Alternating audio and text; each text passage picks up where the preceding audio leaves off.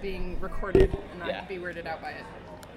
So, Okay, Reza so Aslan, yeah. So Reza Aslan, um, in writing the Zealot, which is really great, um, and he he's talking about how um, the bandits are were a political movement. They were was, that was the like Roman title for um, for this political movement that said basically we want this land of Israel. It was promised to us. Uh, we're the Israelites, we're the Jewish people. This is our land. We're not going to pay taxes. We're not going to do anything. So when the the temple priests come up to Jesus and they're like, "Yeah, so uh, should we pay taxes?" They're saying like, "Are you a bandit? Are you you know are you this group of people?" Um, and he says, "Well, whose face is on it? Um, render unto Caesar that which is Caesar's, and render unto God that which is God's." So he's saying, "Sure, give your money to to Caesar. That's fine, which which would be fine." But then he says, "Render to God that which is God's," which is telling the temple priests, "Fuck the Romans." Like, like the hell with you all. He's saying this land is ours. Oh, is that? Yeah, he's saying Israel is Oh, ours. Render unto the- God that which is God's, which is this oh. land. So give to our Oh. people. This land is ours. This is given to us by God. So we need to hold this land for God. Oh, Which know, is I was reading that, I was like, different. I did not understand because Yeah. then because right after it says, and then they understood that he was talking about them and got mad. I'm like, why? What just happened? Like, why are you mad? I don't really understand. like, I don't Yeah. really get it. and then and then they go to and that's why he then he leaves the city um, and he goes to Temple Mount and that's really interesting at that moment because then like he kind of knows the jig is up. He's like, all right, the, the priests left. They know that I'm saying Israel for the Israelites. They're gonna come after me. So then he tells his people to go buy swords. He's like, he's like, Oh, I yeah. told you like you don't Yeah. need coin purses. But if you got them, go buy a sword now. and then they come back and they're like, "We've got two swords." And he's like, "Well, that'll do. It's good enough." And then that night, he's freaking out, and he goes up to the Mount of Olives. So this is the point, sort of, where you're talking about. He goes up to uh, the Mount of Olives, and he's he's losing his shit. He's like. He's like up there, he's praying, and he's like shaking, and he's silent, and like yeah, he's like also repenting, but also he's scared. In in um, I think it's in Luke. Oh no, um, he's definitely scared. He's, he's, terrified. He's sweating, and they said the sw- the beads of sweat were like drops of blood. They were so big. Yeah. And then he comes well, back. I mean, some interpretations are it was actually blood. oh, like he was possibly actually bleeding. I, Really? Well, I mean, isn't that a thing? Did I make that up? I don't know. Continue. I, could, I mean, it, whatever. In the translation point- that I was reading, which Yeah. there are many, there was implying that the, the beads were as big as drops of blood upon the earth. That's really And, sweaty. yeah. That's pretty gross. Yeah, so he was like, he, he's freaking out. He knows the jig is like, he knows they're gonna come for him and he's gonna die. Yeah. Like he knows that's what's coming. And so he goes back to the camp and he wakes up everyone else and he's like, oh, everyone, like, make sure that you don't, uh, you know, that you don't face temptation, which is like sort of what you what you were talking about a second ago about um, the temptation of you know power and and having the hunger for that. But also, I think Jesus was freaking out because he knows he's going to die Yeah, because oh he no, knows that the Pharisees are coming back for him. And so he's like, "All right, everyone's wait, like they were sleeping." And he's like, "No, everybody, get up! Like get up! We need we need to pray. We need to pray." And then And they just keep like being like, shut up. yeah, Like, can you imagine like they're there at midnight and this dude's like shaking with like, "Shut up, Jesus!" But on the other hand, he is your Lord and Savior. Like maybe listen, wake up. Well, uh, uh, this is part. This is parts to. This is part of what I was talking about. I didn't finish about Judas and how he was.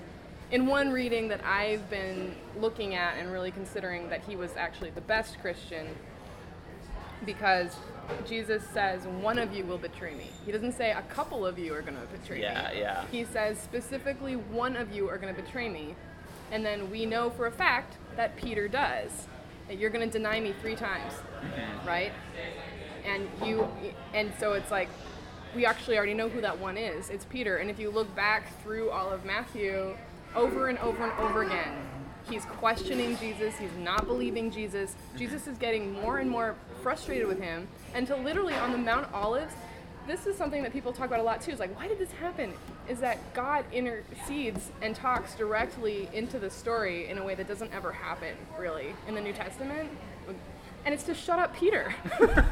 it's basically, he like literally cuts Peter off and says like, shut up and listen to Jesus. Like, shut the fuck up, Peter. Like, like God never intercedes. He never comes and talks directly in the New Testament except for to, to shut up Peter.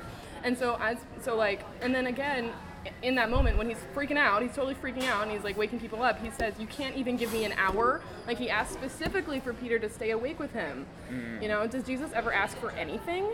No, he really doesn't ask for anything except for you to, you know, for his works to do Yeah. good works and to follow him as.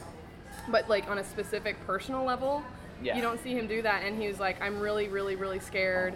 Like, please stay up with me." Yeah. And he doesn't. And Jesus is like basically heartbroken. It's like, Peter, you can't give me an hour of your time. Yeah. Really? Really? Like, like, cause he knows he's gonna die. he knows he's gonna die, and Peter just like is can sleep through that. Yeah.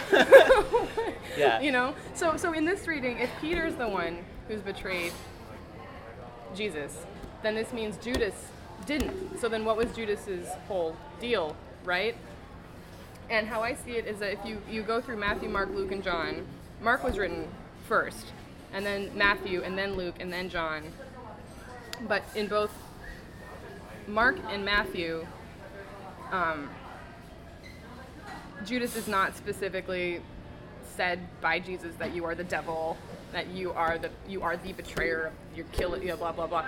Like in Matthew, it's very very different actually. How I see it is Judas has to do what he does in order for Christ to be crucified. Like he, it, somebody has to do that. It's a role that has to be played, and in order to play that role, what Judas has to do is literally sacrifice everything. His biggest sacrifice, he sacrifices his life, he sacrifices his honor, and he sacrifices his name. He's been kicked around. He's the most hated person in human history. Like, since for the last 2,000 years, there's nobody that's been hated on more than Judas, basically, right? Um, but they're at the Last Supper, and Jesus is saying basically he's talking to both Peter and Judas at the same time, saying one of you- one one person is going to betray me, and you know, Peter's like, oh, it's not going to be me. It's definitely not going to be me, and Judas is like, is it me? Like, are you asking me to do something? Mm. You know, like, is this what you're telling me to do? You know, yeah. because like why would he out of all everybody else be like me, like is that and jesus is like yeah yeah like i mean you know and so judas goes he gets the silver and we don't hear anything he doesn't spend it if he was going to betray jesus because he's greedy why does he keep all that money in his pocket that was not a small sum of cash Yeah. you know, and he just keeps it. You know, he doesn't do anything with it. And then the last act he does is kiss Jesus goodbye. You know, why a kiss? Why can't he just be like, it's that dude with the long hair? Yeah. You know, I got it. it's that one right there. Like he goes up and he kisses Jesus goodbye, and Jesus says, basically, you know, do what you need to do. You know, it's encouragement. Judas is like, you know, and Jesus encourages him like you have to. This is what you have to do for me. Hmm. You know, so I see that kiss from Judas to Jesus is one of the most like heartbreaking, like, possibly in this reading, one of the most like heartbreaking, fully giving things. And then over and over and over again, Jesus is saying like, I don't want your talk. I don't want your bullshit. Yeah. I want your service and I want all of it. I want Yeah. everything. I want everything from you. And I don't want you to talk about it. And Judas doesn't talk about it. You don't hear a word from him ever throughout the entire New Testament until he asks Jesus. He doesn't question Jesus like Peter. He doesn't like keep asking whether or not Jesus is the real deal. The only thing he ever says really is, "What do you want from me? Is it me? Do you do this?" For, you know, and then he does it, and his sacrifice is like horrific, like, horrific. He literally gives everything, like everything. Like what else can you give other than your life and to be beaten up by all of everybody forever? I mean, do we know what know? happens to him after that? he kills himself. Okay. Yeah, he. See, that's the thing. So you see So then again, he gets like super guilty. again versus yeah. Peter versus Judas. Peter feels real bad and sits in, in like self pity and cries to himself, and then goes on with his life. He's like, oh, I'm so mad. Judas, fucking Judas kills himself out of grief for Yeah. Jesus' loss. You Yeah. know. So who, you know what I mean? Yeah. Like, Who felt that? Oh, oh, oh, and one other thing about Judas. One other thing. Is that even in his last act, he was fulfilling another one of God's prophecies. Because um, they took that, he threw that silver down. He didn't want it. that he'd been keeping, had not spent. He throws it down, he kills himself, and that silver is collected and created, and they use it to make a cemetery for foreigners that hadn't existed. It's called the uh, Blood Fields. Um, shit, I forgot the word, the name of it Something. something but it was it was prophesied earlier in the old testament that this would be something that happened and judas's last act was to fulfill another old biblical prophecy and in a way that honored some of the people that jesus loved the best which were the foreigners which were the people that hadn't had a place to be honored in their burial and in their deaths so like i don't know. That's looking pretty good for judas right? Well, I mean, and the other thing about Peter is you're saying that sort of uh, Jesus is like having to constantly tell Peter off. At one point, um, uh, you know, he says, "You will, you know, you will watch over the gates of heaven, whatever. You'll have the keys." You know, and and you know, you think about the depictions of this in the future of like Peter sitting in front of the gates of heaven, deciding people are coming in and out and all this.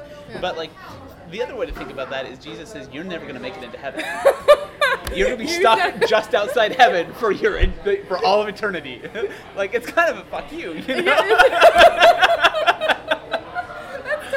That's totally true. It totally is. I don't know. Still, my favorite thing ever. Because that's exactly it, though. Like, not growing up with the Bible is not, not being told what all of this means from the very beginning. Yeah. So, like, I'm reading it with fresh eyes. Yeah. And, like, these things mean something to me, you know, and, like, in a way that seems obvious when I read it. And then Yeah. I read the interpretations, like, oh, whoa, I hadn't, you know. And, like, there's a lot of interesting stuff, but it's also, I don't know.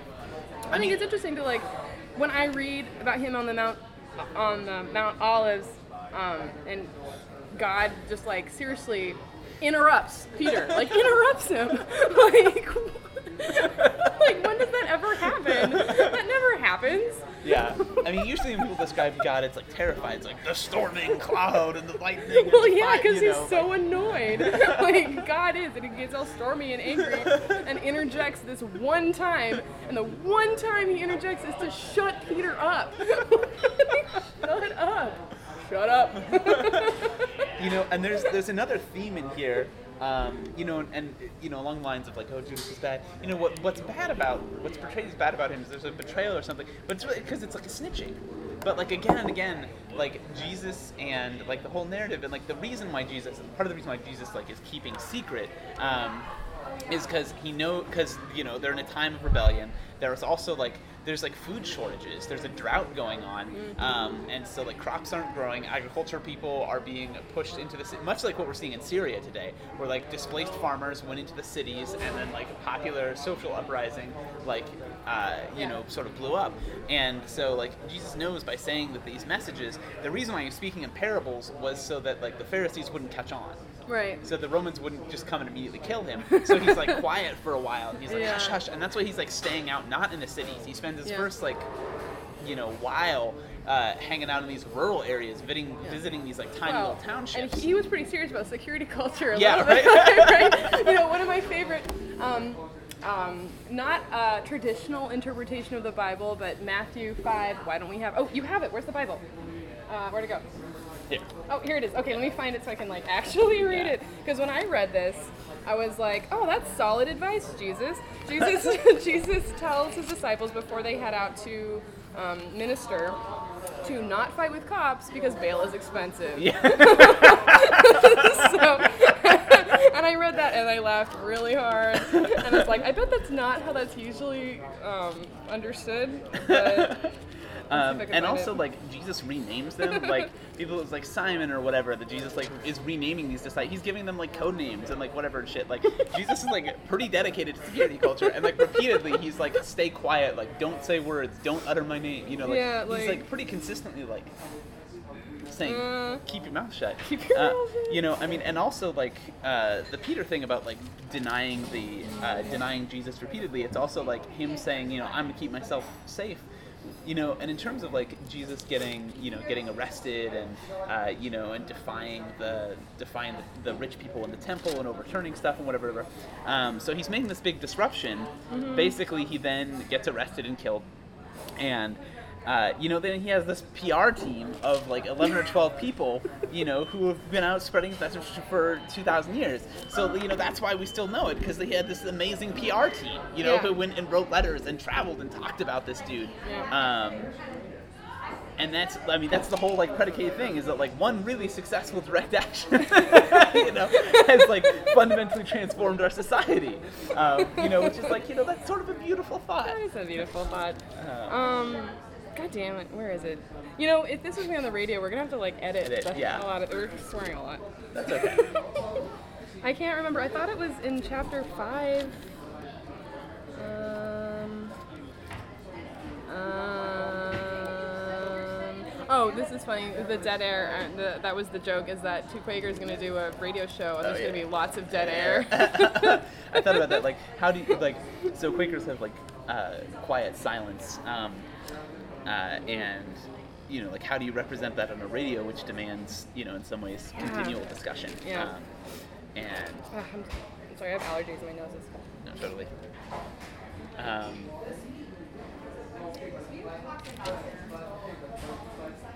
you know, another another question about this um, this show too is like, how much do we want to? You know, I'm sure that for for listeners, um, if you're listening to a show about you know friendly an- Quakers anarchists, the friendly anarchists, um, that um, that you either already have an understanding of Quakerism or that you already have an understanding of anarchism or that you're interested in these. So like how much of an introduction, you know, do we need to give to this? I don't know. I feel like a little I- tension. I feel like, I feel like we should give a good amount. I feel like we should because I well that's one of the things I wanted to talk to you about is actually is like who is our audience? Who are we trying to write this for? And Yeah. like how broad of an audience and you know I and and you know I was talking to Mm-hmm. and I was talking to we had like a lovely little worship session in a car, impromptu after um, going and seeing um, the Messiah. Um, thy, that guy. and oh, yeah, yeah, that makes Yeah. sense. Okay. Music, famous thing. music, famous thing. He donated all that money uh, then to open like uh, orphanages. Did he? Yeah. Oh, good. Which is like, Well, that's that's great. real. That's nice. yeah. Anyway, we had a real nice worship session, and um,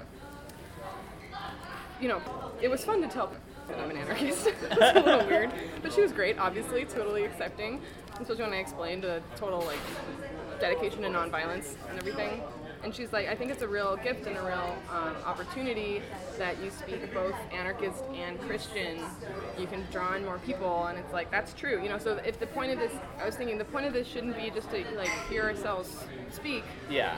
it should be to try and you know Speak to different groups. do something you know like yeah you know we are in a we're in this space that could bring a lot of people together and you know the more i talk about it the more i find nonviolent anarchists Yeah. I, I know like seven now just from talking about it people are like hey or like you know you know people don't know that these spiritual things speak to them or they don't know that these anarchist things speak to them Yeah. and so if we can you know some, somehow direct this or you know, be, just be cognizant of who it is we're trying to talk to, so it doesn't end up again just like sort of like liberals tend to just end up in these circle jerks. Yeah. You know, like I don't, I don't really want to do that. You know. Yeah, you know, and I think there's also like Quakerism is, is really different among religions. Like I grew up really hating religion. Um, Yeah. My my mom was raised Irish Catholic. Oh, wow, And, yeah. Um, and like way back in the day when like nuns wore habits, um, and like she went to uh, like an Irish Catholic like elementary school or whatever, you know, like a church school, and it was like you had to wear you know socks that went so high, you had to have skirts that went so low, Yeah. your socks had to be the same color, you know, this and that. You couldn't wear jeans, you couldn't like, I mean, it was. It was a big deal that, like in, in Chicago in the winter, women couldn't wear pants. Like, Oh jeez. um, and like that went that went on for a long time. And I remember talking about like the, the hypocrisy in the church of you know people who would go in and be nice and like friendly in the church, and then they would go out and like fight about parking spaces. Like you know, like I was just like night and day. Like clearly, like this is, you know, or like the mass is in Latin and nobody knows what the fuck they're saying. You know, like, and so you know when, when I was reading about early Quakers and the, yeah I mean and there's just like so many critiques of you know of organized religion, about like the um, abuse of religion, and like having to take commands from other people without Yeah. listening. Um, George Fox at one point talks about how. Um, he's talking about the Eucharist, and he's like, no matter how much I stare at this piece of bread, like I just can't make myself believe that this is Christ's body. Like it's just it's bread. Like I can't do, like I can't like just imagine that as soon as it goes to my mouth, it turns into flesh. Like that's even that would be weird. Like I can't like no, it's not. This is bread. I'm sorry. Like no. Like I don't believe in sacraments. I don't believe in like one particular kind of worship. Like God can occur in an infinite number of ways, Yeah. and we can experience God. And if Yeah. we can't experience God, then then we're worshiping something we can't experience, and that's ludicrous. Like we need to be able to have a direct experience of God, you know. And if we follow that experience, then we can live um, an ethical life, which is something that like virtually no other theology really says. Every other theology says like you're born into sin, you're going to die in sin, sin forever. Jesus mean, is like the Christian only way theology? out. Yeah.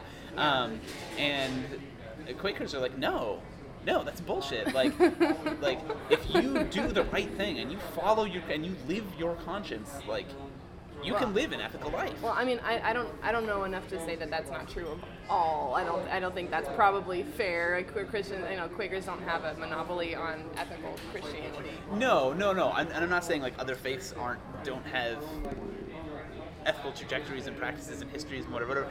Um, but that there is this like there's this long thing about guilt with Christianity. Yeah. You know, in in the Catholic and Protestant traditions, um, that like you should always just like feel guilty. And that was something that I was just like I thought that that was dumb. I was like I'm not going to live my life feeling guilty when like as a kid I like I never read the Bible. I never had any of that sense of guilt. I'm not going to join a church that's going to like say I should suddenly now start feeling guilty Well, for something that like yeah. I had never even read before, you know, this like Garden of Eden like whatever narrative. And I'm like that's I just don't buy that. Well, I mean, I've, I've always been pulled to spirituality and a couple times tried to pull like pulled into Christianity a little bit, but then always just so repulsed by like when there's this just hatred or like just the ideas of dogma. I'm just sort of naturally anti-authoritarianism, uh, Yeah, yeah. anti-authoritarian, and so like something about it pulled me, but then just everything else repulsed me. you know, just like I, uh, yeah. Um, so I, I only became I became a Quaker because um, it felt like oh here's this space where ethics and spirituality actually do fit together Yeah. you know and then i'm reading the bible and i i don't know how much i i don't know how much i really believe in the you know lord and savior rise Right. again you know coming of christ again kind of stuff Yeah. i don't know i'm i don't know like You that's know- that's a complicated that's a weird i'm you know we're all on our own spiritual path with. Yeah. but the point is when i first when i first got into this um, and I'm reading the Bible kind of for the first time, and I'm just kind of shocked by what I'm reading, and it's like so different. And I'm just reading this like, how the fuck are you? pe- Like, what Bible are you reading? like, like where did I didn't know any of this, and like I, I was kind of frustrated. It's like this was kept for me because the Bible and Christianity has been so hijacked Yeah. by the far right. You know, by hatred and you know all of this just horrible. It's just you know, like the you know Christian church, especially the white white Christian church Yeah. specifically. You know, Yeah. we're both white. Um, white American Christianity is pretty gross most of the time.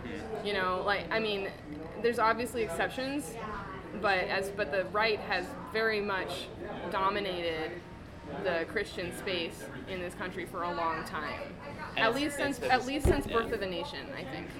And there's been this like this mutuality there, right? Of like the nation justifying itself because of Christianity and Christ- Christianity justifying the nation, like saying we support the nation. There's this like mutual thing. Well, spirituality is really powerful. It's a powerful, powerful tool. So, of course, capitalism and authoritarianism, and gov- they're going to take every power that they can and use it against the people. So, Yeah. like, that's one of the. I think that's a big mistake that the left has made was ceding spiritual power over to the right. Absolutely. You know, so like that was one of that was a big mistake. Like I get what Marx was getting at, but like he kind of fucked up on that one, like a little bit. you know, and like that's what Alexander Berkman was saying, is you know like you, know, a lot of these other anarchists too or early anarchists are saying not that spirituality or that God even is bad. It's the institution of the church Yeah. that was bad, and Jesus totally agrees. Yeah. you know, like totally agrees with that. So that was, you know, yeah. So I mean, and that's that's interesting too. I mean, and it's to such an extent that like feeling for a long time, like I, I mean, I, I grew up in sort of like I was a red diaper baby. I grew up around um, radical politics, and um, so wait, what'd you call yourself? A red red, diaper? Red baby. It means like raised among communists and radicals. I've Um, never heard that before. That's hilarious. it was a bigger thing at, at other times in the U.S. when there was a larger like communist presence, but. Um, you just put that off like that's a normal thing to say. I mean, I've it never- should, it should be though. Um, um, Okay, I you know, but I think that's that's also reflective of like how people like grow up around their politics, and so like how you know how people are raised around religion and like how religion is discussed. You know, if it's done in this hereditary way in which there's no like fresh analysis, that's a real problem. That's a real Yeah. stagnation. Yeah. And um, you know, and I, I was really turned off by the church because I saw it as this. I saw like mainstream Christianity as a um, like impediment to discussions about everything from uh, a person's right to die. And like Oregon has right to die legislation. That like if you're sick, if you're terminally ill, and you're going to be in pain for the rest of your life, you have the like you have the right to work with your doctor to end your life. And I think that's I think that's totally just. I think that's Um, totally just. Yeah. um, I think there's there's no biblical justification to say you need to live the rest of your life suffering in pain. Like, No. I don't, Jesus would never con- condemn that, or would never condone that. Jesus Condone, absolutely yeah, condemn absolutely that. Um, yeah. and um, uh, and so I remember reading um, Dorothy Day. Um, who, I just got her um, autobiography. I haven't read it yet. I'm super excited. which which one? Um, loneliness. The Long Loneliness. Long loneliness. Yes, I love that book. That book for me like helped me to reconcile religion and radicalism. I know. I'm so excited. That's why I got it because I was reading about Dorothy Day, and I'm like, okay, this lady. Quaker we gotta sparkles. Quaker sparkles. Oh yeah, we're sparkling our hands. yeah, Dorothy Day. Yeah. So okay, I didn't mean to interrupt you. I just got excited. And Yeah, no, totally. talking about Dorothy Day. and she, at one point, I'm gonna, I'm gonna spoil a little bit of the book. She, at one point, she's um, in, a, in a common law marriage to an anarchist, Yeah, and, and they have yeah. a kid, Mhm. and um, and she finds herself increasingly pulled towards the message of Jesus, and she starts like reading, and she's like blah blah blah, like this, like I get this, this like this like I, I feel for this um, and she comes out of like long socialist traditions so like i get it like i understand the message she's talking about and suddenly like i started thinking about jesus in terms of this more radical message um, and um, and i and in, in rereading the bible we've been talking about this and like in rereading it like ourselves um, uh, there's there's so much there that I like I feel I was just like lied to and denied that Yes, like, like me the- too, absolutely. And it was frustrating. It's like I could have had this earlier in my life because I've actually found it really, really helpful. You know, I found it really helpful and I really like it. There's a lot, you know, there's just there's a lot of richness there. There's a lot of old wisdom. Yeah. You know, and you know, it's a lot of it's old. Yeah. so like, there's, there's definitely some out of date issues. It's t- 2,000 years old. Let's be fair. but there's a lot of like really rich wisdom there that I think has been denied was denied to me because it was coded in this false just so gross. Yeah. Yeah and like gross. and being used to like like justify repression of people used to justify like is, i mean especially in my lifetime the the fights for same-sex marriage and equality and non-repression and at the same time people like identifying as christians just like committing horrendous acts. You know like i'm thinking of um uh well, right now the guy in, in like wyoming right who like christians gathered this game and beat him and tied him to a pole and left him out to die. Like, I mean, that was the Oh. thing that happened, and it's like, what Matthew, are? um, yeah, yeah, Matthew, Matthew Shepard. Shepard, yeah. Um, and it's just like, in I mean, in some ways, like, They they Uh, lity lynched a shepherd. yes, I mean, and also like the biblical like wrapped in barbed wire tied to a post. I mean, it's just like, like, like. like what are you even thinking? You know, I mean, Oh god. to- well, I I mean, mean- right now people think that people you look go look at Trump's Facebook page or whatever, and it's all these like, God bless you, I'm so glad we have a Christian president. It's like, what the? what like are you talking what about? Christianity are yeah? Like what are you reading? what are you talking about? Um, Yeah. um, because Yeah. I mean it's just like every I mean even the like more conservative um, apostles who like we'll talk about later, but like even the more conservative apostles are like still like yeah Jesus fucking hated the rich. like I mean it's, it's pretty clear. Like I might not have totally agreed with him on that one, but he definitely is Yup. pretty pretty solid on not being into that. yeah i mean everything from like don't carry money to like um, i mean jesus has answers to like all of the questions and concerns about socialism when he's like we're gonna feed the people like give me whatever fish you got we'll make it work and um, and the apostles are like really how can we feed so many people like we, we just don't have there's just not enough to go around jesus is like don't worry about it i got this you know like and like We, if and it's sort of like we got this. Like Yeah. we can make it happen. yeah You know. um, and if like if we believe in this if the Jesus of the Bible, then like we have to say it's you know this is entirely possible. These like the machinations for feeding people, the machinations for healing people Yeah. are within our grasp. Well, and also one of the things that I really enjoyed, um, I listened to a sermon by Tim Keller where he's talking about um, um, gleaning grain. When Jesus is on the Sabbath, goes out and gleans grain, and the Pharisees come and get mad at him and say, Yeah, "You're breaking, work." you're Yeah. breaking Sabbath rules. You're not allowed to harvest on Sabbath." And he basically says, "Like, fuck you. These people are hungry." like, and I'm reading that and I'm like, "Oh my God, that's food, not bombs." Yeah. like, like, you know I mean? Like that's exactly what Food Not Bombs does. Yeah. Because they break the law because people are hungry. Yeah. Like, don't tell me that we can't feed hungry people because you have some stupid law that says so. That doesn't make any sense.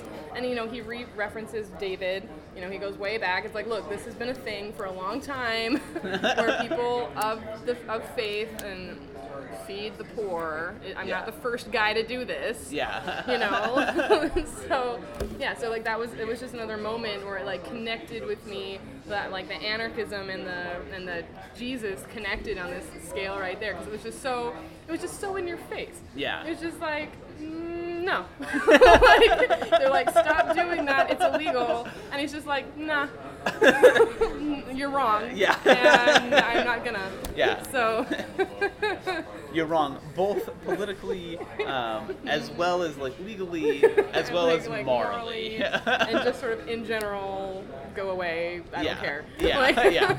Um, well, you know, and he's also talking about how the church and the institutions are com- are using an old rule for their own benefit Yeah. and totally warping what it means. Yeah. You know, so that's another that's another totally Common you know, practice. common, well, totally common capitalist, you know, governmental practice is to redefine. Um, well, it's like legally how our legal system works is to Yeah. sort of redefine precedent as you see fit, yeah. right? And so that's sort of what Jesus is saying is like you, yeah, you're redefining precedent to serve your own goals, to serve your own needs, and forgetting the, um, you're, you know, follow the, um, not the rule of the law, the letter, the letter of the law, not the spirit. Yeah, You know, you're yeah. you're not following the spirit of Sabbath. You're following the letter of the law Yeah. because it suits your purposes of oppression. Yeah. You know, and so that's exactly he's like break unjust laws. That's what the story of gleaning the grain is. Yeah. right? yeah. Um, and it's it's really interesting for me to think about um, the Jesus who breaks laws um, because he he knows that what he's saying goes against the Pharisees. The Pharisees are like considered the religious authority at the time, um, and yet he's saying like worry about the Pharisees, worry about what they're going to do, worry about what they're going to say. Yeah. Um, but the Pharisees are they're not just um, they're not just religious people at this time because they're also the wealthiest people. Um, and like descriptions of the Pharisees at this time, they had like a multi-layered gold gilded turban with a gem for every direction. what? Oh. Like like it's and you know gold gilded long flowing robes as opposed to like short hemmed robes where people are trying to like save cloth, you know. Yeah. And so you know, like all of the wealth, Jesus is both talking about them as like a religious authority that's like cheating people and like not doing God's will, but also is talking about them in terms of like their, um, uh, their just overwhelming wealth and their greed and just like how disgusted he is by that. Yeah. Um, and he goes back to that. And there's one point where like the apostles are they're like they cross the lake, they they feed people and then they go on their merry way and they cross the lake and they get to the other side of the lake and they're like, all right, we're gonna lay down for night. And then when the apostles like, oh shit, Jesus, we don't got any bread. and Jesus is like, yeah, like, was that a problem before? And they're like, no. And he's like, well, it's not a problem now. Like, Jesus, bread, boom. Um, he said, what you really got to worry about is the Pharisees who are ripping everyone off. You Yeah. know, and it's like, that's Yeah. like such an like an amazing thing because like even here So, today, like we like- can take care of ourselves. Yeah. Basically, like like what? Look, we can take care of ourselves. Don't worry about us. Worry about the government and these like corrupt religious officials who are gonna try and come and they don't care if you have bread. yeah, You know, like they don't care. yeah, You know. In fact, if you have bread, they'll probably try and take it from you. yeah, yeah. so and that's what's like for me that's what's like interesting about jesus' message is that he's um, he's challenging so much uh, both like the his like contemporary religious doctrine but also like we can see the pharisees of our own day who are these like churches who are just like you know these mega churches like oh just give us money we're just going to build a bigger building like we can see the pharisees of our day of like pastors who own a billion dollar jet you know like that is just like the grossest shit ever like it's so gross. like those gross. people like you know like that just like I don't know fills me with righteous rage or something. You know? I okay, so I um, did theater and I worked for Scientologists for a while. yeah, that was. It was actually kind of fun. They're a little. Anyway, but at one point during their conference service, I don't know, I don't remember what they called it. The guy on stage is literally just yelling at the crowd, "Give me your money! Give your, give me your money! Give me your money! Write a check! Give me your money! Give me, give me, give me!" Like not even, I'm not paraphrasing, just literally yelling into the audience, "Give me your money!"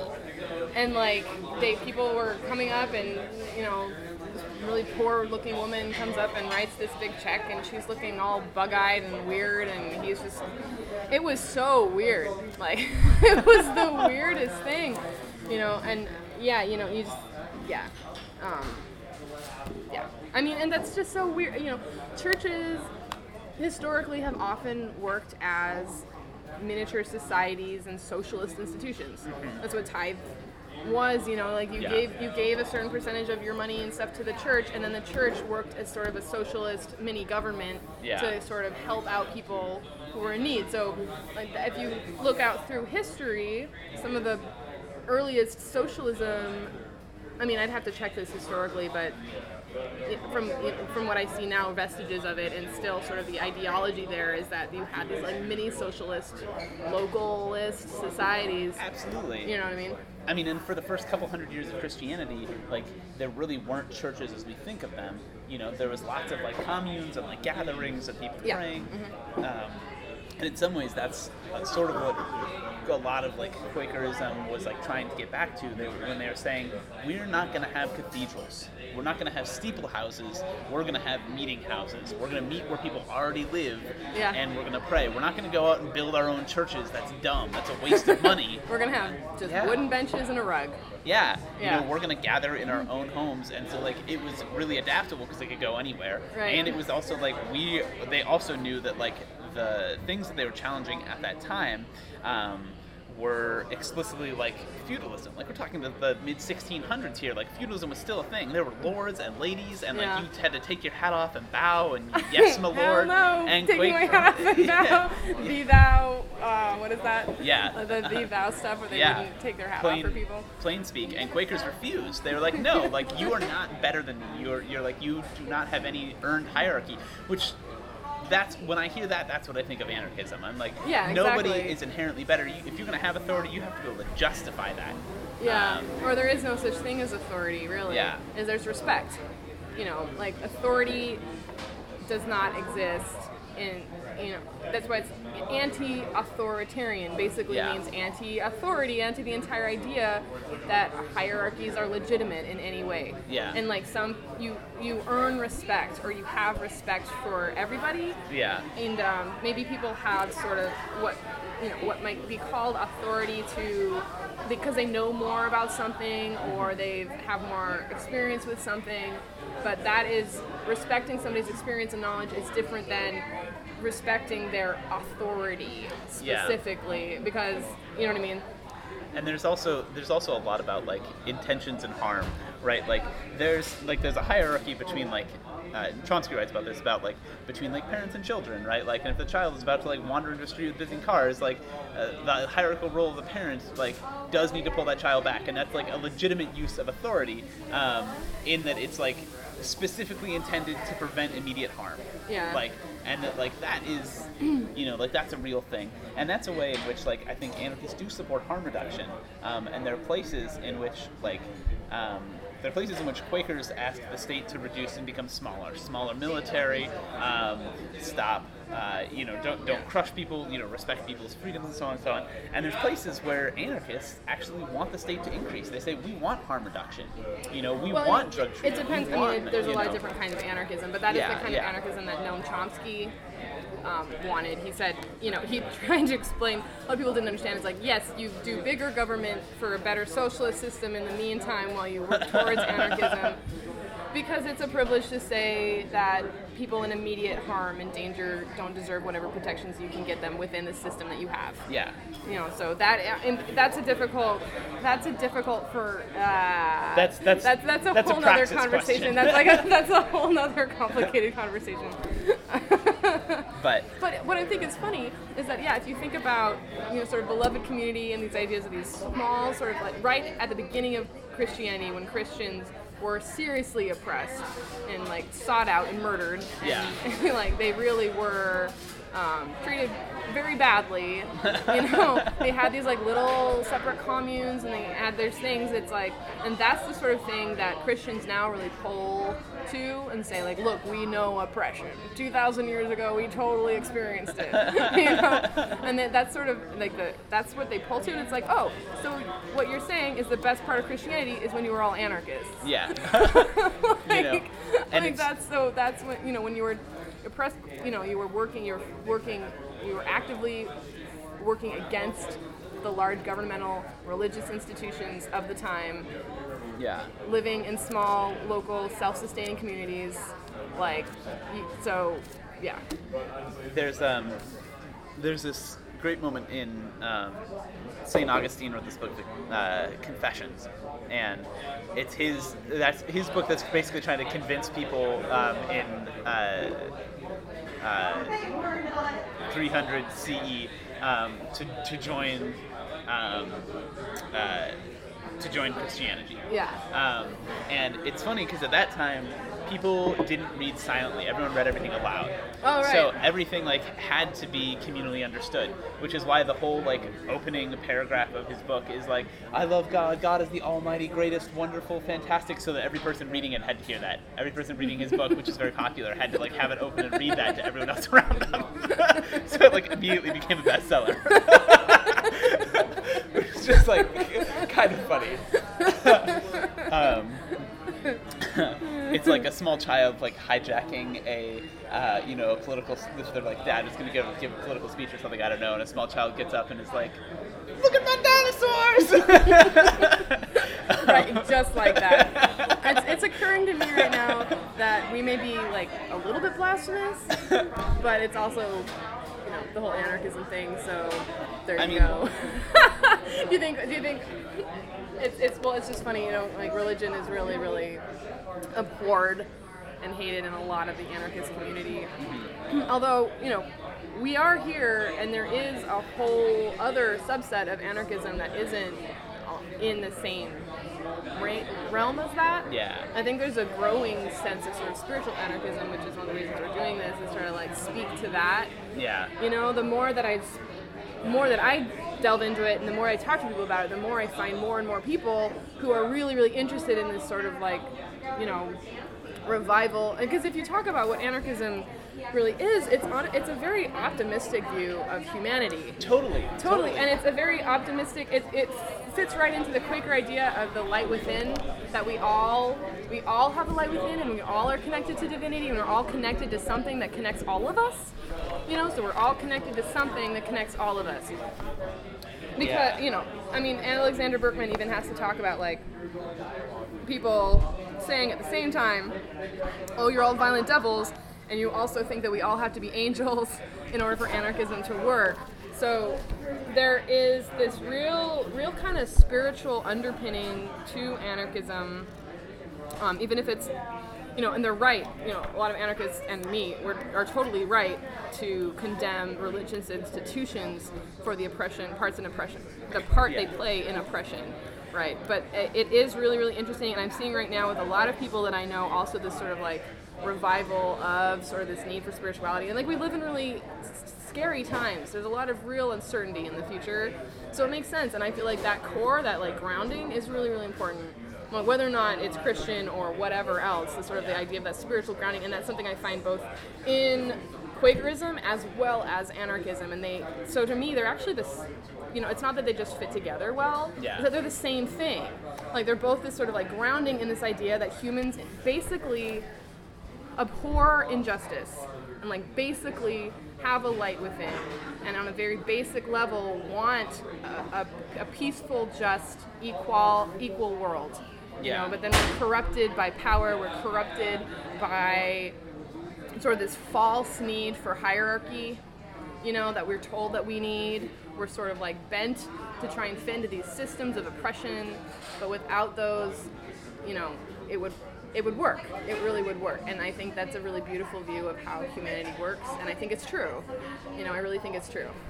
Um, it's interesting you say that because uh, a couple years ago I was at a, um, uh, I went to a, a Quaker retreat or whatever, and um, I was listening to um, Quakers who had a they had a, a meeting house and they were um, they were debating about whether or not they should have. Uh, they had like an insurance policy to ensure their child care workers to offer child care at the um, in the meeting house during meeting and they were debating about you know well people had to like sign waivers but what if someone was um, undocumented and they say well but we really want this insurance policy what should we go back and forth and maintain? And i was just thinking why the fuck do we have an insurance policy on this house? Like why aren't we meeting in like actual houses? Like why don't we just like eliminate this whole fucking problem of having to spend money on this thing on this institution It's when we could use that money for helping people? It's true. It's one Um, of those things where it's like we had just plain wooden benches and a rug because we had because that's what they had. Yeah. Yeah. Yeah. But now it's like you have like really nice plain, really nice wooden benches Yeah. and a rug and the whole deal. Although I have to say, like some of those, like one of the reasons I became a Quaker is because I was in those meeting houses in Philadelphia for the first time back this last summer when I was at the DNC. Oh God. So that's a, sad- that's another break. that was okay. That's another thing. Anyway, I was at the um, I went to two beautiful old Quaker meeting houses for the Socialist Convergence and for the People's Convention, and I just we walk into that space and there's something so calming and beautiful just in those existences, and I, I really do enjoy that kind of architecture. So I don't think I think there is something lost just by meeting you know, just in a house. I think there's something really nice about having these sort of spiritual spaces. Sure. But there was also something about it where it was really plain. You know, it was really simple. You know, it wasn't it was like it was nicely designed, beautifully designed, but it also wasn't ostentatious in any way, and that really. Um, you know that really appealed to me. one of the things that I really like about um, Quakerism is that there is, that on the one hand, there is this like austerity, like I'm not Yeah. gonna like dress up in fine riches, and there's also like this sincerity with that, like I'm not gonna be fake with you. Yeah. I'm not gonna lie to you. I'm not gonna like bullshit you. Let your Um, yea be yea and your no be no. Yeah, Yeah. and um, and about the same time as I went to this other thing, and I was thinking about the like, why aren't we in houses? I was also like, I I wrote up a post that was that um, was on Quaker revivals. Um, Quaker revival. well, yeah, because I was just thinking at the time, like Quakers seem to be fake. Quakers, like the unprogrammed Quaker meetings, are, is just like a tiny, tiny, tiny group. It's like there's like fewer than five thousand unprogrammed Quakers in the United States. no way, really? Yeah. That's it? Yeah, and it's about the same size as the industrial workers of the world. uh, you know, Okay. both of which, you know, And there's some overlap there, so really. yeah, yeah, both those memberships so are small. Yeah. actually, so Um, actually. but um, but what's interesting about that to me is that there's um, you know both groups had like really fundamental roles in shaping the United States. There's one group how there's one book that came out a couple years ago. Um, uh, how, how the Quakers made America. That at one time in the United States, a quarter of the U.S. population was Quaker. Shut up. Like that's a real What? that's a real That's fact. a real thing. Yes, and what happened was that there, as a result of participation in wars, as a result of various splits, people dropped out or were purged from meetings. And they were Purged? purged. They said, Like it- by Quakers. yeah, as in like you can't be a part of this meeting if you go and like serve in like the Civil War. Oh, yeah. Um, and that that was the biggest single loss in Quaker membership was because um, you had all these people said we have preached against slavery for generations now. Yeah. You know, for decade after decade after decade after decade after decade after decade. you know, and um, and here comes the war to say let's finally put a fucking end to it. And Quakers win and fought. For They- the South? No, for the North. Oh, for the Quakers North. fought against slavery. That's what I was like. Wait, wait, wait, wait. Oh, for the North. Yeah, that, yeah. that makes sense. Yeah. Um, And then many, they got condemned died, for being and in they the were military? thrown out of their meetings. Oh man. All See, across this, the United this is, States. This is something we'll talk about. This, we should talk about in the violence thing. Yeah. Because you know, so the idea that Quakers are strictly, strictly abhorred all violence entirely. It's like there's actually there is this tradition Yeah. of Quakers deciding to serve in the military for various reasons. Yeah, But- and you know, and there's another like tie to the military there that, um, and I want to look up more details on this. That Quakers also used to hold a lot of political offices, and when the U.S. voted to go to war. Um, and it was, bef- I think it was like the War of 1812, might have even been the Revolutionary War. Um, Quakers pulled back from political office and said, "We basically we condemn the United States." Yeah. Like Well, this, this Richard whole, Nixon was a Quaker though. Yeah, Oh. well, well, but he wasn't. He like stopped being Quaker before he. Oh yeah. Yeah, he was like he he, he was a Quaker. But again, time he was in office, but not, yeah, the Quaker is a big old Yes. branch of things. There's a, there's some There's- very very different views of very what's- fundamental kind of Quakers, Yeah. very very uh, conservative Quakers Yeah. actually. Um, but I think that you're onto some of this idea about like reviving Quakerism. Like Quakerism really speaks to a lot of different things. It speaks to a lot of Um, different things, yeah. And I talk to people about it, and I'm like, you know, they have all these questions. And it's like, what about dogma? And it's like, well, no, actually, we don't we don't do that. We don't believe that the word is literally the word Yeah. Necessarily. ah, you're funny. You're funny, friend. and and so you know, there's. And I tell people that there's actually a few atheists in our meeting. Like what? Yeah. like yeah, you know, it's it's different. It's the idea that you meet people where they're at, Yeah. and God will meet you where you're at. Yeah. So, you know, so it's a, it's just a different Yeah. it's a different thing. Um, I've really, but here's the thing: is that I worry about talking too much. I, I've, I've I obviously love being a Quaker. It's been a huge influence to like my well-being and my life. But I really worry about talking about that. Uh, because the other thing that's so great about Quakerism is that we don't evangelize, Evangelize, yeah. right? So like I don't I don't really want to go down that we're awesome path, even though you know obviously like Quakers. but I mean, on the other hand, like I don't like I like on just to like touch on that, like there's a difference between like evangelizing and like going somewhere and like having an honest discussion because I think it's also I think it's also like hurt Quakers that like Quakers have done a lot of amazing things and then like not talked about it. Well, which is Um, okay. This is so funny because that's the same thing that happens to anarchists. Yeah, yeah. it's just Um, like we're so non-performative in the allyship sometimes that nobody knows what the fuck we're doing. Yeah. and then you know, so it's just sort of like, or I was talking to a friend uh, who will hopefully be on a show later, um, and uh, he was saying, you know, there's there's all these stories about, um, y- you know, Quakers do amazing, amazing things, but they don't ever talk about it. And then, you know, maybe they'll write a short article that like doesn't, that, and they'll publish it anon- anonymously that talks about a few things about what they did. And they're like, you know, I served 17 years shuttling people back and forth to get abortions in Mexico.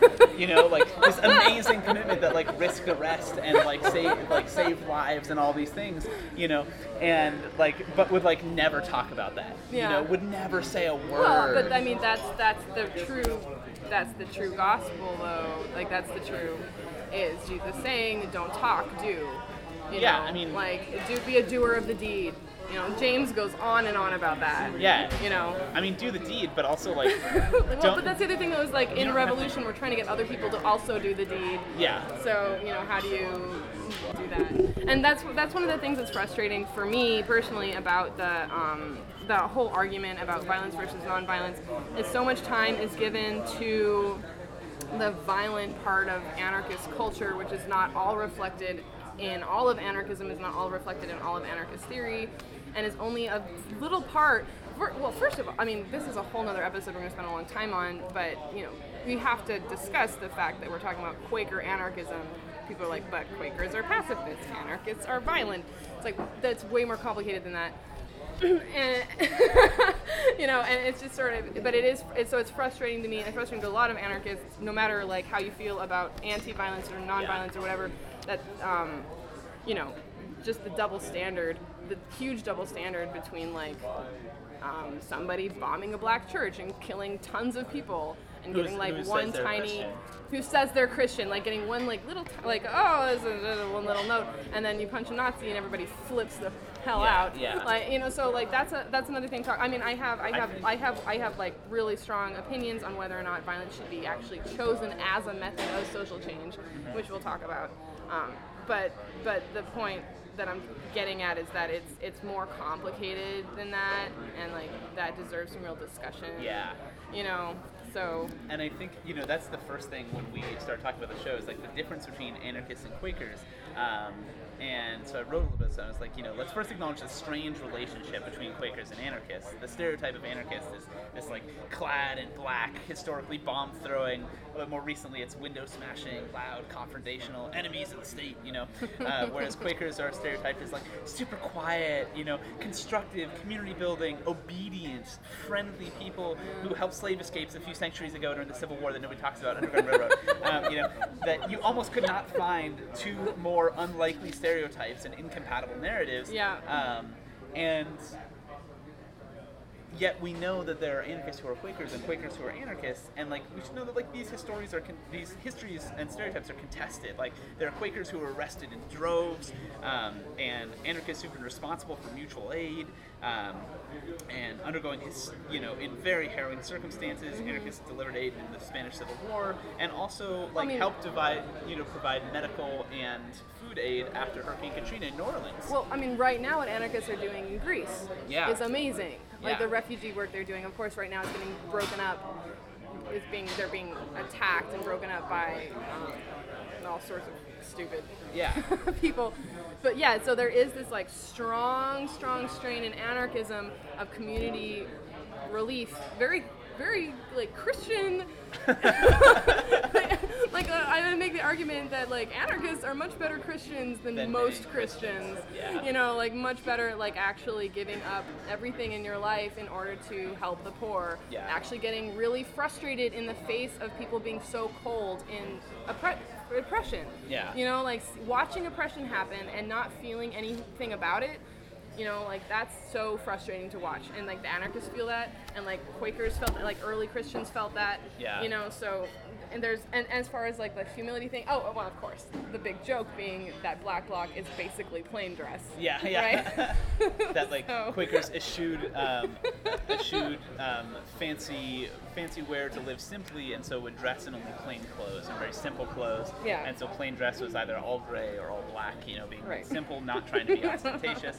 Um, you know, and I think that, that there is really this. There's something more similar to Quakers, just than like they have some overlaps here. Um, that Quakers talk about the like the direct experience of God, um, and that this precedes a loyalty to the state or the rich and powerful. Like they, Yeah. they refused, you know, bowing to rich people, and they, you know, and they broke unjust laws.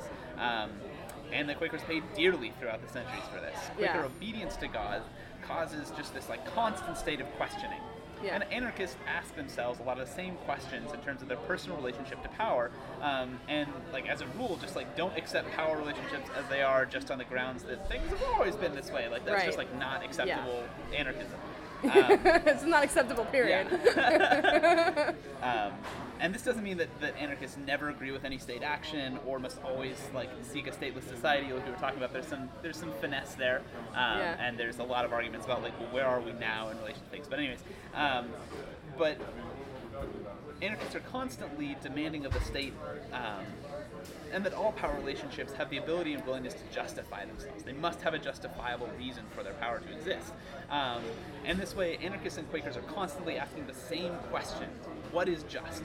Um, Quakers Yeah. ask this in the moral way, well, anarchists ask this in the ethical way, um, which can cause divergences, but they're, they're basically asking the same thing. Yeah. Uh, and Quakers say, you know, is this the right relationship with God that God would have with us in heaven?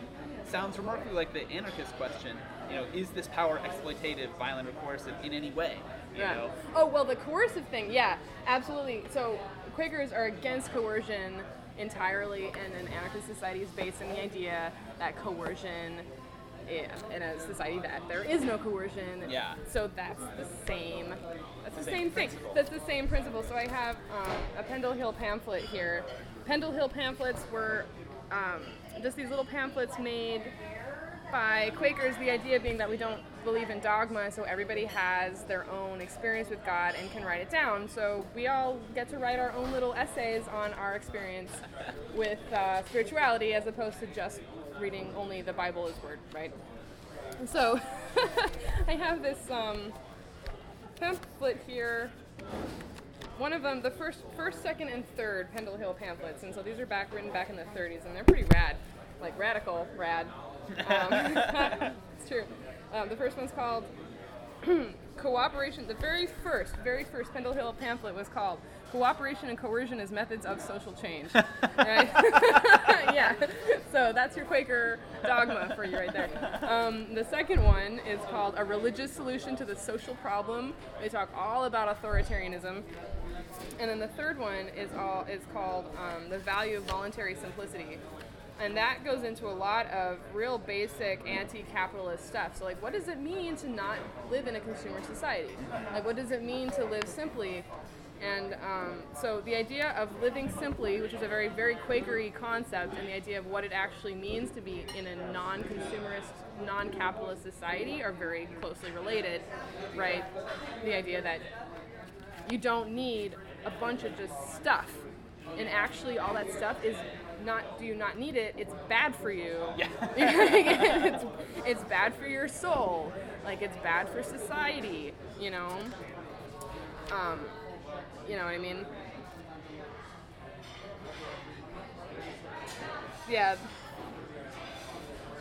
So, yeah. I have all these like highlighted stuff that I need to. you know, one of the things that I like is that like Quakers are asked these questions and anarchists are asking these questions, and they often come towards similar conclusions. They do, you know? totally. Like, um, you know, and it, it's it's interesting when you start looking at like what are the the hot button issues of today, right? Uh, within anarchism, they would say, you know, prison abolition, you know, and uh, opposing the, the new Jim Crow, this idea that we're, we're just throwing away people of color. Half of the U.S. prison system is people of color. The U.S. has the largest prison system in the world. Despite having a population of 300 million, China has over a billion people, and they have less prisoners. So, like, there's something really awful going on there. And Quakers also have this long history both of uh, reconciliation, alternative justice, Yeah. um, and and prison reform, saying something is really wrong here. Um, restorative justice. yeah. Um, Yeah. And anarchists say, you know, we oppose all borders, um, and Quakers really fall hard on the love thy neighbor. Um, the American Friends Service Committee put out a bumper sticker that Fall said, said um, love thy neighbor, uh, like in parentheses, no exceptions. Which is like kind of like a sassy slogan. Um, anarchism says, you know, sassy people here. we want, yeah. Sometimes resistance has to be a little, you know, it's a little, a little tongue in Oh, cheek. it should always, it should, Uh, should always, always, always a little sassy is good. um, you know, and anarchists say, you know, we want a society with liberty for gender, race, class, ability. We want an equal society. Um, and Quakers say that, you know, God is in all people, um, Yeah. which is part of the Quaker testimony of equality, which is one of the five main testimonies. Um, and anarchists also say, you know, we oppose any arbitrary authority. And Quakers say, yeah, like, follow your conscience, not the law. Like, the law of the land is not the law of your conscience. You have to follow your conscience wherever that takes you, even Yeah. if that opposes the law. Yeah. Um, and that there's remarkable overlap here in Quaker and anarchist philosophy going back centuries. Yeah. Um, and I think that that's that's important. And I think that's like for me, I say that like Quakers are the anarchists of religious community. Oh, absolutely, Like- absolutely. Well, I mean, there's also this really interesting dynamic that um, can be hard to explain. It was hard for me to understand at first. I mean, like way back in the day when I first started doing anarchist theory and all of these things, that people have a hard time understanding is one of the like main um, people criticisms that come about saying, well, how can you be all for like libertarian personal freedom and for like socialist community at the same time? And it's like, well, that's actually been solved by Quakers. Is the idea that we all have our own specific um, journey and path and relationship to something bigger. Yeah. At the same time, that that personal relationship to something bigger is what strengthens our sense of community and Yeah. it's sort of the same underpinnings of what an anarchist society would look like Yeah. is the idea that uh, it's creating incentives the incentive is that um, what's good for an individual is good for the community as a whole so when those incentives line up it's not a contradiction for your own personal freedoms being and having a strong community. And in fact, it ends up being the same thing. And that's something that Quakers have been practicing for a long time. I mean, and more than that, like if you, um, this is something that I think a lot of Americans struggle with, is because we like, there's really an eschewing of community in the United States. That Yeah. people say like we don't live collectively. Everyone ha- like the idea, the idea of the American dream of living in your own home is like inherently, like in some ways antithetical to community because you're like not based around other people. Like you, Right. it's like, it's it's a way of like shutting off interpersonal interaction. Yeah. Um, and so, anyways, but the but one of the things that's like having lived in like co-ops and commune-like situations for a couple of years like one of the things that like i have experienced is that like when a community sets a goal and says this is something that we want to do we have a meeting we you know we plan it out let's have these like actions together um, when they you know when they go well everyone pours themselves into it and the project becomes everyone's it's not just a matter of like oh my you know my personal will lines up with this it's that this project is my will Yeah. you know, like I will this project too because we decided it together. Yeah. Um, and that that becomes like not magical, but like incredibly powerful, incredibly driving. Mm-hmm. Um, and that's something that like the idea that like everyone should fight for their own interest. Like I don't like. In some ways, like I, like I, you're That- that just, just, like, you got a loss for words now. yeah, it's like, it's it like what? Why? It, it literally doesn't make sense to me. Yeah. Like when people are, are working together in like in a sincere common cause, it's both like the most like beautiful and empowering thing, um, and simultaneously is also incredibly productive, right? Because like many hands make light work. Right. Um, you know, Quaker axiom, and uh, is that really a Quaker? is, it is a Quaker oh, axiom. good for us.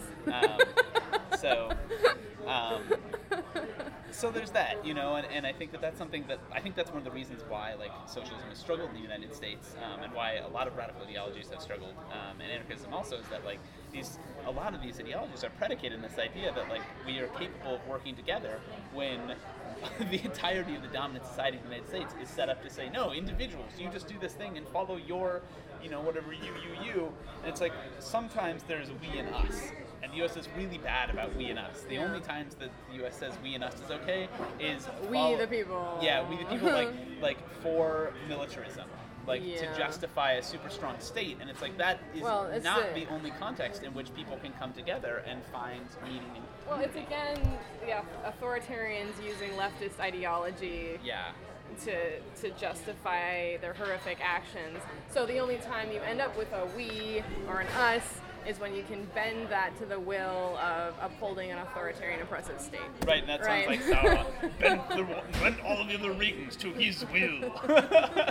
Did you know? I just found out that J.R.R. Tolkien was an anarchist Christian. Yeah. What the fuck? I did not know that. That's amazing. yes, specifically not the bomb throwing kind, but the envisioning a better world kind. the, the envisioning a better world kind, the, the writing about hobbits Yeah.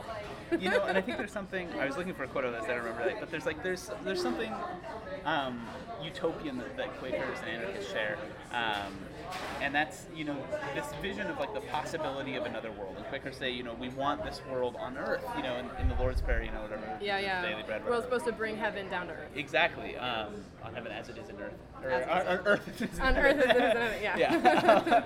um, and Earth as it is in heaven, yeah. you know, and that should beg us to ask, you know, very powerful questions like, well, how would people of color be treated in heaven?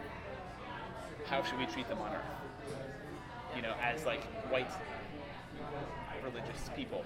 You know, I mean, and this is like, there's all kinds of like privilege tied up in that, but also like really the like the questions about like the power relationship of heaven is just like crushing and like damning when compared to like what we do today in the United States. You know, and the like historical relationships with like indigenous people and Ah. historical relationships with, um, you, I mean, with every immigrant community, um, and and also just like conquering and colonialism and violence and war. Well, uh, basically all the things. all all the things. All the things. Um, so that's a thing. Um, and one of the things that I that I really enjoy about Quakerism is that there's this. Um, uh, that, well, I mean, back up like so. I think the idea of the show "Friendly Quaker" is like it's a nice like multiplicity of meanings The, where the friendly, friendly anarchist. friendly anarchist. Um, Should we be friendly anarchists? Friendly anarchism, the friendly anarchist, as in like the chef or what, whatever those shows are called. What do you? Oh, um, I thought. I thought. Well, I don't. Um, I don't know. I, I feel like Godspeed You Black Emperor on this, where like it could be. Godspeed you, Black Emperor. yeah. I know them. I mean, they're great. Yeah. Well, I mean, and the, every time they write their band name, the exclamation point's in a different position. oh, I didn't know that. Yeah, and so. Um, Friendly anarchist. Yeah, yeah. Friendly anarchist, the friendly anarchist, friendly anarchist, anarchist friendly, whatever. It's all the same to me. Um, uh, so, um, uh, but yeah, I mean, and I think of uh, the idea of like Quakers as like an early like insult um, that's really been like. Uh, Oh, right. The name the Re- Quaker is an insult, isn't it? yeah, because it was it was taken from uh, members of the Religious Society of Friends um, who were being who were on trial and they were afraid for the sentence that was about to come down from a judge, and so the judge was mocking them. He was like, "You're quaking. You're, you're Quakers over there," and that was like the name that stuck. Um, was like That's they made fun of mean. It really, it really like they were on trial about to face punishment, and the judge was making fun of them, like in the courtroom. Typical, though, right? Typical Yeah. of structural power. Ah. Um, But I'm glad that we reclaimed that. That's fun. Yeah, right, yeah. I like that.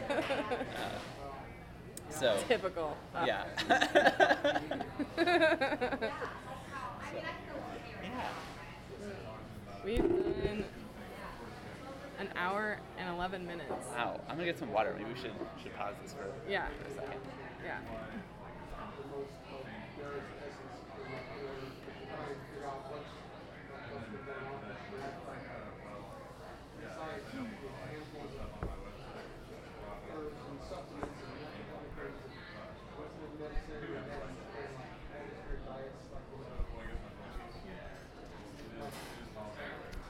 Actually, I'm gonna get some water too.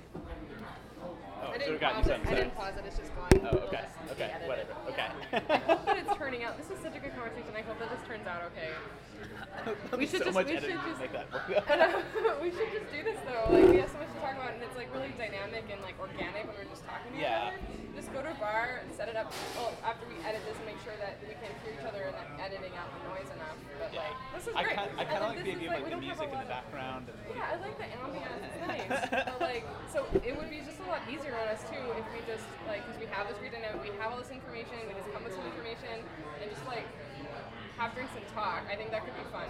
And then sometimes have people on the show, you know, like have actual interviews and stuff. Absolutely. But like, if we're gonna be trying to fill up time, I don't know how else we're gonna do it. Yeah.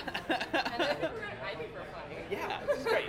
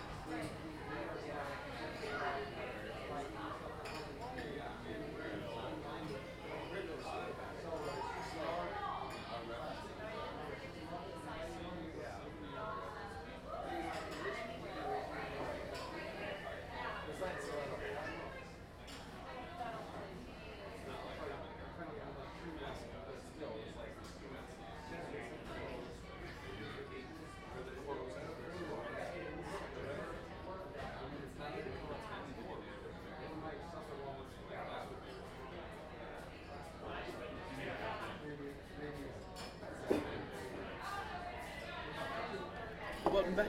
Welcome back. I'm back. After that lovely break. Um, so, I actually have to get going pretty soon. Yeah. I have I to should- work in the morning. Yep, me too. Um, I wanted to read one passage. So this is from. Uh, Oh, I'll read my passage too. Awesome. Uh, this is from uh, Quakers and Nazis about the Quakers in Germany before World War II, before and during World War II, but it's the German Quakers um, Yeah. who, at, before World War One, there were basically no Quakers in Germany. Or like at the end of World War One, there was none, and Quakers like showed up and did a bunch of aid work. There's like a long history of like after war wars, Quakers would show up and do like medical and aid work in Israel Palestine too there was like Quakers were all over that. Um, all of the early camps and like what we think of as like the UN like mandate to like help refugees and so on like came out of Quaker work. That was like a Oh, thing. yeah? Cool. Um, but so there was after the aid work at, in World War One, um, or after the end of World War One, um, the Quakers um, then uh, they, there was enough Quakers to form a yearly meeting. There's like 200 Quakers or something. It was like a pretty small group, but they so they had a Quaker meeting and. Um, just in like 1931, in the lead up to World War II, um, Hitler is like coming to power. There's a lot of like anti-Semitism and hate and attacks. And at one point, there's um, uh, there's been uh, this isn't Kristallnacht, but there's there's a big burning. There's like a, a Jewish synagogue was burned, and the Quakers they wrote a letter. The German yearly meeting wrote a letter to the Jewish they, and they said one part of that. Um, we feel responsible and guilty for this act um, because we have not done enough to decontaminate a hate filled atmosphere. We therefore ask your forgiveness for what has been done to you. Um, which is, on the one hand, a little bit like you're asking forgiveness, it's a little weird because you didn't, didn't do it necessarily, but, but I mean, it speaks to the condition that, like, there's so many bad things going on and they felt like a responsibility for that. Um, and that's something that, like, I feel today in our world in terms of like both like atta- like attacks on Jewish communities that are happening. There was a cemetery that was run over and stuff, um, but also just in terms of like the U.S. engagement in the world and like imperialism and colonialism and like we're now on the um, uh, 14th anniversary of the invasion of Iraq, a sovereign nation, you know, and the hundreds of thousands of civilians dead, thousands of U.S. soldiers dead, and just like the total devastation of the infrastructure of Iraq. Um, and you know, there's this real question about like what is our collective responsibility as a nation as like the empire of the world that like what do we do to stop this? Um, and that's something that like as um, as a Quaker and anarchist, um, you know, I feel just absolutely racked with guilt about it. Is like I like no matter what I do, arrest or not arrested, action or non-action, like I like it's nothing stops the war, and it just goes on and on and on, and I just feel like I feel distraught. I feel like I just feel like shaken. Like something is fundamentally wrong that I cannot stop this thing that is being done in my name. You know. But that's exactly what's great about Quakerism and anar- Quakerism and anarchism is that the idea is that you, you can't do it alone. That's what community is for, you know. Yeah. So Sparkles to that. sparkles, sparkles to that. Yeah. Um, yeah. I mean, and that we can't just feel guilty. You know, we have to just do stuff, and guilt isn't really that helpful.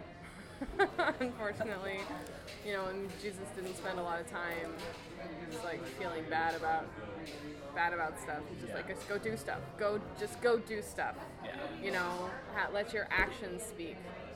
You know, so, um, and I don't think I would have enough oomph personally or strength personally to do it without community, um, without God, you know, for me personally. I need both of those things, and I need the the strength and the courage that comes with different aspects of both of those traditions, Quaker tradition and anarchist tradition, to be able to do anything. And I feel like I'm still just starting to get out there, and I haven't been doing enough. No, like, you know, no ifs, ands, or buts. I haven't. I just, I just haven't been doing enough. But I'm, I, I think because I kind of needed both. I kind of needed to reconnect with the spiritual part of me, and I needed to reconnect with um, my truly like anarchist um, political and spiritual stance, because they're kind of the same thing, to be able to have enough um, ability to do this work. It's hard. It's hard work, you know. So I hope that what we're doing can help other people see that the, the strength in community and that there are people doing this work, and that if um, if their secular sort of ethical drive isn't sustaining you, there is this whole other tradition of having a spiritual sus- sustenance available and help available, and that means too. And not everybody needs that. I personally really did need that. It's very hard on me. Um, on em- emotionally, I needed that connection with community and with spirituality and with God in order to sort of bolster my strength to do difficult social justice work. And that is has a strong tradition too. Spiritual work and Christian work also has a very strong role in social justice for centuries and centuries and centuries, you know. So it's been really nice for me to be able to tie into that as well to find more strength and more precedent and more examples of people being able to take on this kind of really difficult stuff and be good at it, you know, and keep it up and not burn out. Yeah. You and know? I feel like that's part of the. It's almost like the hidden, the hidden tradition of you know Christianity. There's this like deep, deep, deep radical bent. There is a Um, deep radical bend. I think is- Jesus was a radical. yeah, Yes. you know, and it's and it's not just like radical as in gonna do terrible things in the Crusades. There's like fighting for justice, you know, for centuries, um, and even like. Uh, even Marx sort of like notes that when he's like, I mean, I haven't read all of Capital, but like he sort of makes reference to like the the Christian communes, and like and he sort of draws on that and says, you know, that's sort of what we're, you know, in some of the ways what we're headed towards um, in, in his, uh, you know, his Yeah. slightly better world. yeah, let me read. Um, let me read my passage now. That Alexander Berkman, well-known anarchist, um, American. one of- American, well, you know, uh, immigrant American anarchist who, uh, let's see, thoughts, he's right? he's very well known for having bombed some people and killed them and been a big um, proponent for the propaganda of the deed, which is where you do violent acts to show what needs to be done kind of for to start revolution but he after russia he came out thinking very differently about that that's again another thing for our nonviolence podcast alexander berkman right before he died came out very strongly against the idea of violent revolution uh, he preferred the idea of a general strike General- Tolstoy um, too was um, a really big uh, pacifist Christian with like a lot of anarchist leanings. yeah tolstoy's Um, super interesting Yeah.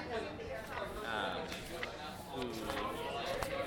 Of this book, but it was basically, um, you know, God and peace and talking about the authoritarian nature of the state, um, while also, you know, describing in very strong terms the need for um, for peaceful action. Um, and the state really didn't like him. and They like wanted to arrest him, but he was just like so popular that they were like, "All right, we'll leave you alone." It's, it's kind of like the same thing with um, the like the uh, Polish solidarity movement. It was being like sort of focused around one, you know, one woman um, who became the like the nexus of all of this like religious like religious fervor and also like a little bit of rebellion, but also like demanding you know demanding rights and social improvement. Um, in the, the Soviet era in Poland, um, and so um, sometimes you know it, or in a lot of ways the you know the community is both a source of inspiration and also a source of protection you know it helps Oh us. yeah, So- it does. It definitely does. There's a a long strain of the idea of the um, Christianity being a source of inspiration and protection in the liberation theology movement and Black liberation theology movement. Definitely requires its whole own. but um, for now, I want to read this passage from ABC of Anarchism by Alexander Berkman. page So, number Page number. Well, this is the this is the um, AK Press reprint, so the page number is not going to be the same as No. in the original. but um, if you're following along, kids, what is anarchism? Working class series, AK Press. and it is page 61. All right. All right. Till this very day, institutionalized religion is the Judas of its alleged savior. It approves of murder and war, of wage slavery and capitalistic robbery, and always stands for the law and order which crucified the Nazarene. Consider, Jesus wanted all men to be brothers, to live in peace and goodwill. The church upholds inequality, national strife, and war. Jesus condemned the rich as vipers and oppressors of the poor. The church bows before the rich and accumulates vast wealth. The Nazarene was born in a manger and remained a pauper all his life. His alleged representatives and spokesmen on earth live in palaces. Jesus preached meekness. The princes of the church are haughty and purse proud. As you do unto the least of my children, Christ said, you do unto me. The church supports the capitalist system which enslaves little children and brings them to an early grave. Thou shalt not kill, commanded the Nazarene. The church approves of executions and war. Christianity is the greatest hypocrisy on record. Neither Christian nations nor individuals practice the precepts of Jesus. It is true that if we could follow the precepts of the Nazarene, this would be a different world to live in. There would then be no murder and no war, no cheating and lying and profit making. There would be neither slave nor master, and we should all live like brothers in peace and harmony. There would neither there would be neither poor nor rich, neither crime nor prison, but that would not be what the church wants. It would be what the anarchist wants. Word. Or, yeah, what, yeah, exactly. Anarch- Word, right? and- yeah. what anarchists and sort of Yeah. this kind of this kind of Christian wants. Yeah.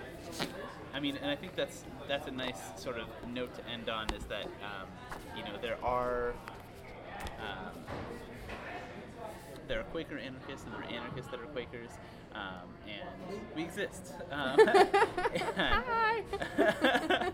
um, and it's good to meet you. And you know, we're inspired by so many things that are happening.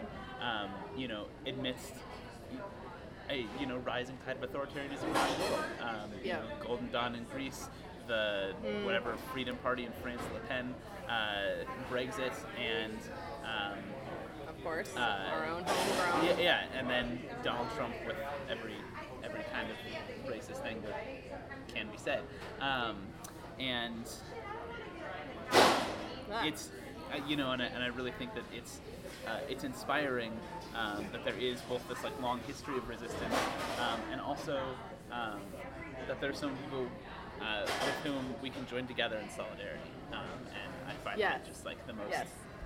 And I think I think there's this spot that's so important that's growing this sort of religious and spiritual radical left. Yeah. I meet more and more people who are really interested in this. You know, the more I talk about this, the more I meet people who are really, really into this idea, and then there's this mesh, there's this middle, there's this spot that needs to be filled. You know, and I'm so excited that we're here talking about Yes. it. it's so great.